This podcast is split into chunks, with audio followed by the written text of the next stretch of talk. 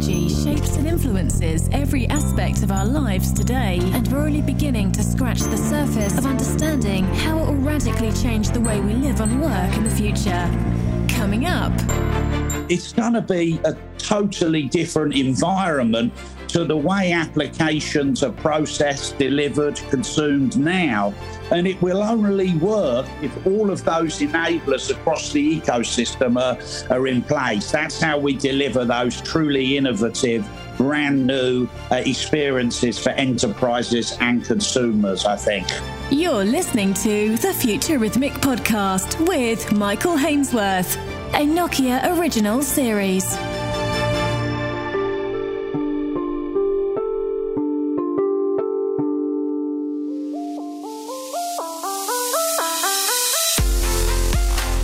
5G stands on the edge of a brave new world, one that will be built by app developers. Simon Buckingham represents more than 40 coders champing at the bit to build that world for us. As the CEO of Nonvoice Agency, it's his job to shepherd young programmers through the process of creating the next killer app. But he says that just like the evolution from 3G to 4G, we need to understand the evolving needs of the developer community under 5G. And before we can build that 5G future, we have to understand the past. In the beginning uh, of the App Store, a lot of the apps were utilities. Um, you had a lot of note taking apps like Evernote, you had your first financial apps like Mint. Um, you know, you had a bunch of quite useful um, utility, Shazam, you know, that could recognize your um, your song. You had your first games um, that that uh, that were coming out, like Angry Birds and things like that. So you had a lot of pretty good innovation in the beginning of the of the apps world in 3G. Um, and then as we moved to 4G, we really started to see video, video streaming, video apps like Netflix, um, you know, you started to see uh, Zoom uh, and uh, you know, and Teams and and those types of video conferencing apps um, were launched around the LTE era because you had a lot more, um, you know, bandwidth and capability.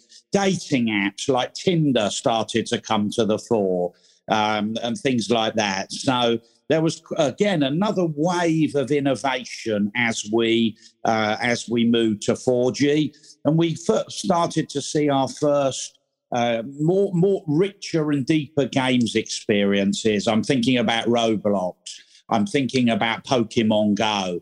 I'm thinking about those types of experience that took a simple game mechanic and moved it to a whole nother level. And what we're seeing is with 5G is a whole nother iteration again. We're starting to see ultra high definition video. We're starting to see ray rendered videos. We're starting to see augmented reality effects becoming a lot more prevalent. We're starting to see multiple uh, video chats concurrently uh, you know, during a game or multiple video chats while a grandparent reads a child a book and you can see the expression and you can read together. And we're also starting, I think, to see uh, a lot more uh, innovation around augmented reality. So um, I think that the killer application for 5G is augmented reality. I think the two technologies go together hand in glove, like mac and cheese, like uh, bangers and mash, peanut butter and jelly, whatever your analogy is, wherever you come from in the world. But um, you know, we're finding that augmented reality really shows off uh, the 5G capability because what you're doing is you're overlaying digital experiences on top of physical experiences. That's fascinating. You, you mentioned the 3G to 4G evolution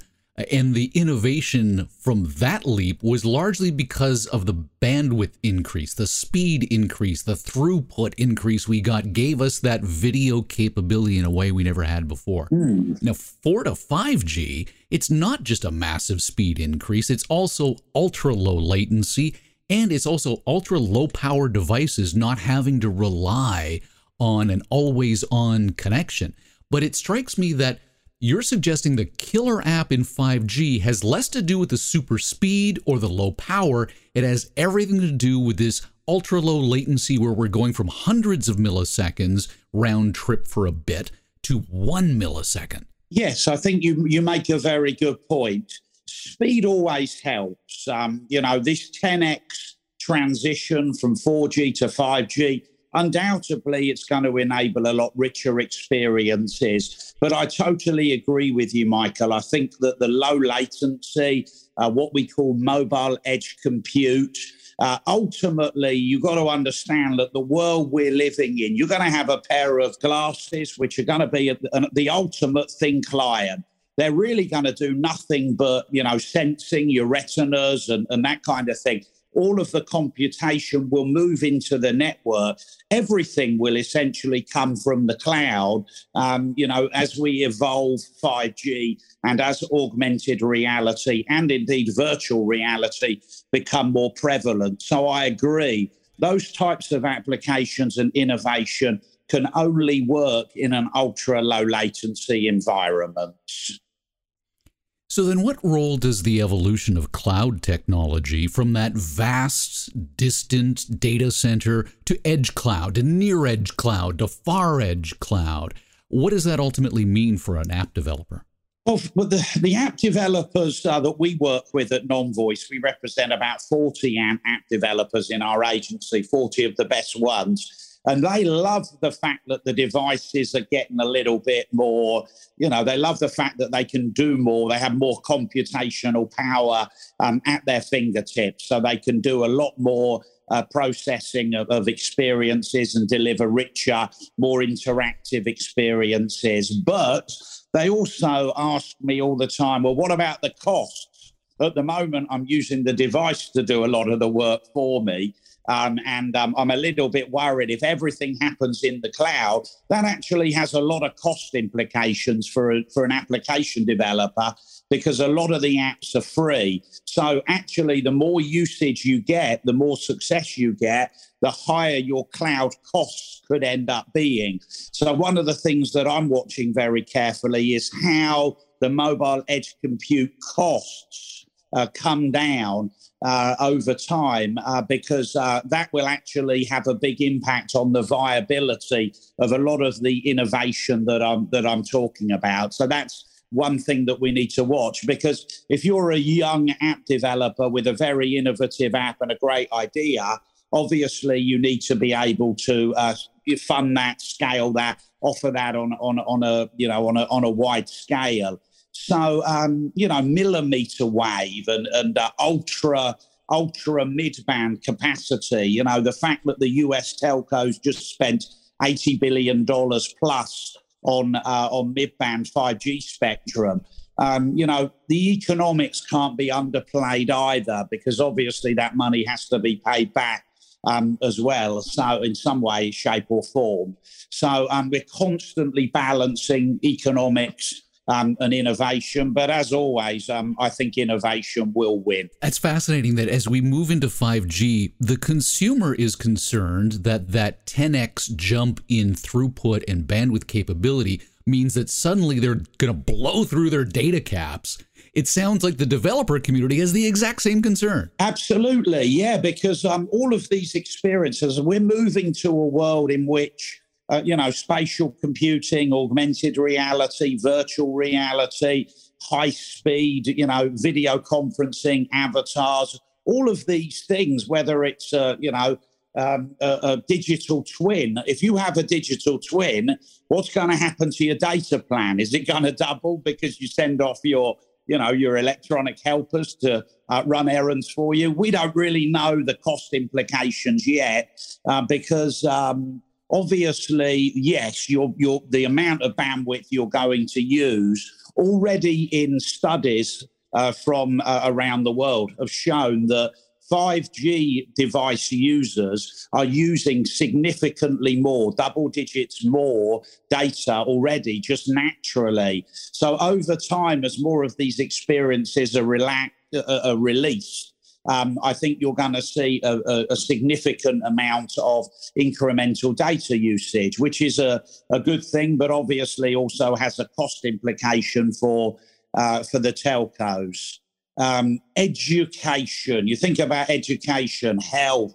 You think about working. You think about all the things now that we do from home um, you know, that, that are done remotely that we used to probably go to the office or we might be uh, going to the doctor's office or we might be attending school in person. All of these things have transformed themselves into uh, uh, remote and digital experiences. So the wonderful thing is that 5G came at just the right time uh, to enable a lot of those experiences. Do CSPs understand their evolving role in all of this from dumb pipe under 3G and certainly lesser, but still to a degree under 4G, into a full on app partner in 5G? The telcos, the communication service providers we talk to, they understand okay, look, we're going to have to provide.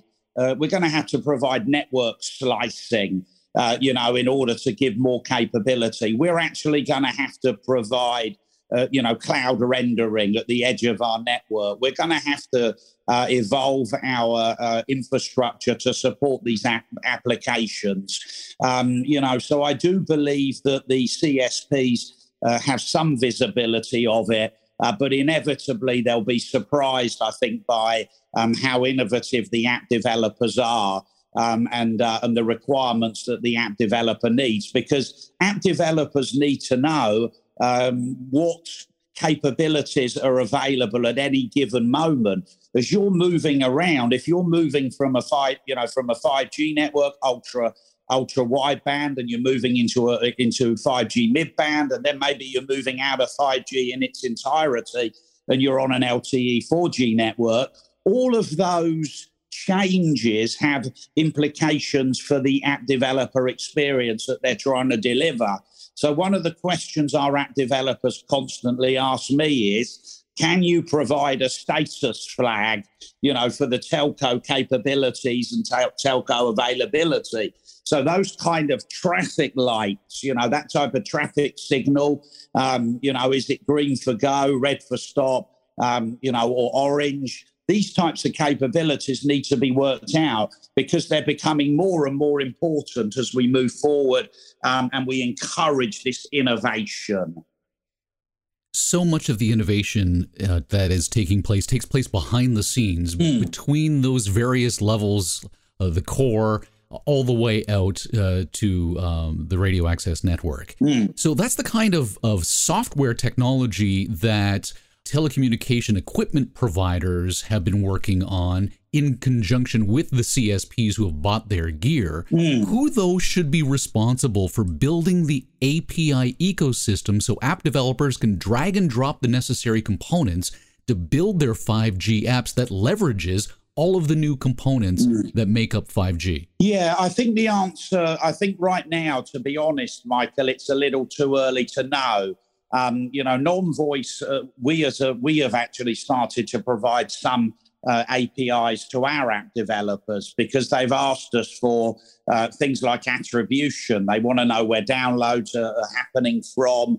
They want to know where revenues are getting generated from. They want to be able to track things a lot more carefully.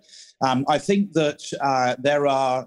You know, I think that there needs to be a lot more work uh, done because um, you know it needs to be uniform. What you want to do is you want to have a single um, you know access point uh, to everything, and right now that doesn't exist. So I think we need a little bit more ecosystem collaboration from the GSMA and and uh, and the uh, uh, MEF, the, Mo- the Mobile Ecosystem Forum, some of the other trade and industry groups, 3GPP, etc need to come together because at the moment there are certain CSPs that are working with AWS, some are partnering with Microsoft for Azure, um, some of them are obviously working with Google Cloud, others are working with uh, proprietary mobile edge compute platforms like MobiledgeX. And then simultaneously with that, you have uh, a whole bunch of innovation in the you know the ORAN, Open RAN, and the you know, and obviously Nokia, uh, there's innovation from there. So basically, what we need to do, I think, as an industry, I don't think people have really understood yet just how much innovation uh, there's going to be from 5G and how much more richness and, and, and, capabilities are needed for app developers to deliver innovative new experiences. So I think there's still work to be done. If the killer app from 3G to 4G was video that took advantage of the, the throughput, and your suggestion that the killer app for 5G involves ultra low latency, things like augmented reality, what are the challenges here. Let's talk about that and, and start by explaining the percentage of the overall app revenue pie that you think is going to come from, say, Industry 4.0 based apps versus the kind of apps that are more consumer driven. I think we'll probably be somewhere 50 50. Uh, I think there's a tremendous number of, uh, you know, great enterprise apps. Uh, you know, uh, we, we work with some people that are doing a lot of blockchain uh, related innovation in, in digital couponing. Um, you see a lot of volumetric video applications, which are kind of, you know, apply both to enterprise and consumer, where you have a lot of cameras and, and you're able to, you know, try on clothes, try on shoes, and do things like that in a retail environment. Um, you see a lot of uh, a lot of innovation in, around training and education because you can't easily jump on a plane and repair something anymore. So, um, by being able to look at that and, and, and overlay a schematic on top of it to help somebody repair something is a tremendously valuable capability. That being said, I think there's a tremendous amount of consumer innovation as well. Uh, a lot of it driven by, you know, the pandemic, because as I said, learning uh, a lot of um, uh, 3D and augmented reality books. Um, a lot of, uh, you know, my two year old son talks to my mum in England via Caribu, which is a, a video calling app with two video windows that open and books. Um, and they, you know, my my my mum reads to my son, and you know, they're doing it thousands of miles apart. Things like that. Great little apps like that on the consumer side that require quite a lot of bandwidth as well. So I'm probably equally enthusiastic about enterprise and consumer. I don't know. It probably won't be 50 50, Michael, but in simplistic terms, I think they're both going to be very big buckets of, uh, of opportunity. So, what are the challenges then in developing apps that leverage URLLC, that ultra reliable, low latency communication? Two things. One, availability. Uh, you know, there's scant availability uh, you know, on a nationwide basis. So obviously, you have to think as a developer, okay, I'm going to build something in a lab environment, or I'm going to build something in, uh, you know, in in an incubator type environment, but I want to scale that out nationwide. You know, at what point is there going to be enough millimeter wave or enough enough mobile edge compute instances where I've always got remote GPUs available to me? Um, so availability is one, and as I think I mentioned earlier, cost will be the other one. Um, who's paying for that capability, and how much is it going to how much is it going to cost? Because uh, there is a cost to all of that infrastructure, and at the end of the day, somebody you know somebody's going to pay for it. Um, uh, whether it's Google and Apple that pay for it, or the or the CSPs, or the app developers or a combination thereof, I think remains to be uh, figured out. You mentioned that URLLC gives us the ability to leverage uh, volumetric video, the idea of understanding video in 300, maybe not 360 degrees, but three dimensions. Um, a lot of that kind of a technology is already sitting in the palms of many of our hands thanks to uh, the addition of LiDAR based technologies into smartphones and things like that. What role do the device manufacturers play in the innovation that comes out of 5G? The device manufacturers are pivotal, really. L- like it or not, whenever Apple do anything, all of a sudden everything becomes a lot more real and a lot more serious. So, as soon as Apple started to put LiDAR sensors in their high end iPads and and iPhones, all of a sudden the augmented reality industry, which has been around, to be honest, for years and years and years, um, you know, has suddenly reached a bit of a tipping point, um, and started to take off because all of a sudden, when you have a LiDAR scanner, the customization that you can give to the experience is extraordinary because you can you can put things on the surface of a table. You can put things on a wall on a ceiling. You can really really create a much richer experience in ar um, when when when done in combination with lidar. Um, and I, I really think that the handset manufacturers need to uh, continue to build those types of capabilities in. We believe that over time, the LiDAR sensor, which is quite uh, basic at the moment will get better and better and better. And therefore, those experiences will get richer and richer and richer. And when you think about the glass, the glasses, um, you know, which are just basically a screen with a couple of sensors, and every all the rem- all the computing is done, you know, via the um, the ultra low latency cloud. Um, you know, it's going to be a totally different environment to the way applications are processed, delivered, consumed now. And it will only work if all of those enablers across the ecosystem are, are in place. That's how we deliver those truly innovative, brand new uh, experiences for enterprises and consumers, I think. We're going to be able to take those LiDAR sensors, those laser radar sensors, put them in a tiny little box, stick them in the corner of a room, and be able to accurately indicate the number of people in a room, whatever that occupancy is, all sorts of other types of sensors as well mm. that won't leverage ultra low latency as much as they'll leverage the ultra low power requirements that goes with 5G as well.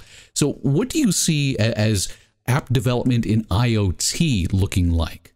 5G will enable, because of its bandwidth, its availability, I think IoT will continue to, to, uh, to spread I think we'll see more and more, uh, you know, smart applications. Everything delivered into the home will be done uh, through a wireless sensor. You know, there won't be any meter reading now.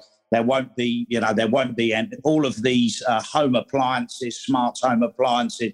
We'll be turning everything on and off automatically, whether it's thermostats or, uh, you know, or heaters or, or coolers or whatever. So I just think that um, uh, over time things will get smarter and more intelligent and more automated.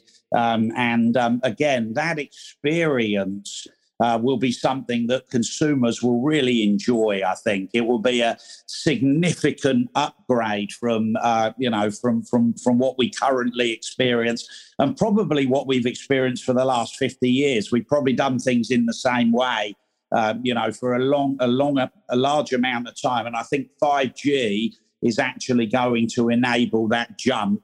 Um, if we get the standards right, if we get interoperability between devices right, if we get costs right, because you're right about the little LiDAR sensors, but they need to be pennies, you know, they need to be you know they need to be significantly less expensive so that they ultim- ultimately just get um, uh, embedded into every room and um, you know, and, and every environment. So, as you know, the biggest issue with IoT has always been the, you know, the chicken and egg scenario. That the, the, hardware needs to get get cheap enough for the uh, for the applications to be worth doing. But getting to that point now with Raspberry Pi, I see a large number of my application developers working with Raspberry Pi de- uh, uh, devices, whether it's to synchronize um, live music uh, in remote environments or whether it's to put it in a remote control vehicle and be able to control that vehicle by the phone. So we need more device proliferation and lower cost devices, and we need 5G to be built into devices like that. And then all of a sudden, we'll see that um, that prevalence in conjunction with the telcos closing down their 3G networks which then forces any legacy devices like like fire alarm systems, you know, to be upgraded into um, uh, the higher speed networks. So we need to look at all of these things, Michael, uh, for the for the ecosystem to evolve. I think. I am of an age where I do not know life before the invention of the microwave oven. A kitchen in my world has never existed without one. Uh, so, and, and, that was sort of a world changing advance uh, in culinary, uh, positive or negative, depending on your opinion. Uh, but in a similar vein, social media made a huge wholesale change in the way the world operates. It strikes me that what you're saying is 5G is going to make those same sort of wholesale changes to society that we couldn't have predicted when Mark Zuckerberg opened up Facebook to the world in 2007 or the microwave was invented in the 60s. I think you're absolutely right. Having immersed myself, you know, in 5G over the last year or so, I I've become more and more uh, enthused by it and more and more intrigued by what the developers you you have to understand these are these are you know 20 some something year old developers um, you know that are, that are using a lot of tools like unity and you know no code tools and building things that when i was a kid you know on my on my acorn you know computer and you know 64k and you know, uh, you know, I was never able to do. But the kids today, you know, in their twenties, they're totally immersed in this. They're building experiences and using tools and um, using capabilities that we can't even imagine. So, as as a country, and and you know, what we really need to do is is figure out how do we put the, that infrastructure in place to allow that innovation to flourish because believe you me, the app developers will find a way of delivering it. They'll innovate, they'll create. I really do believe that, having spoken to a lot of the young people that we represent and we work with and I speak to. But um, we need to make sure that there is a little bit of you know coordination to make sure that that infrastructure is available universally at scale and, and at, at a reasonable cost. So then what do app developers need from CSPs in this relationship? Well, app developers don't, to be honest, app developers don't need anything. Um, they they just need a network, you know, uh, uh, fairly ubiquitous, fairly reliable, fairly good. Um, uh, you know, that's a that's a bit of a flippant answer, but in, in essence, it's the truth. Um, you know, but to the extent that um, you know that, that that CSPs can provide uh, remote cloud rendering capabilities and network slicing and those other things, particularly um, uh, cloud rendering. You know, um, uh, I think uh, I think they they would be very valuable. Uh, you know, additions to the um, to the ecosystem. What then do app developers need from the telecom equipment providers like Nokia? They need to understand what that equipment uh, can give them. Uh, they need uh, they need for millimeter wave and they need for network slicing. All of those things need to be supported by that equipment. Um, they need interoperability. They need privacy. They want to make sure that they're transmitting, uh, you know, data over a secure network. You know, cybersecurity. They also need, you know, to some degree, authentication. You know, I see a huge need over time. If I send my avatar out into the world, my question is always how do you authenticate that that is, in fact, a digital representative of Simon Buckingham out there? So, in my opinion, there's a huge amount of um, value that can be added by CSPs and, and, and network uh, infrastructure providers in authentication of a user's identity uh, and protection of a user's privacy. Simon, this has been fascinating. Thank you for your time. If you are, in fact, Simon Buckingham, we, will never know. We'll never know. See the future. Listen to what's next. Read about world changing ideas, all by visiting futurithmic.com. The Futurithmic podcast with Michael Hainsworth is a Nokia original series.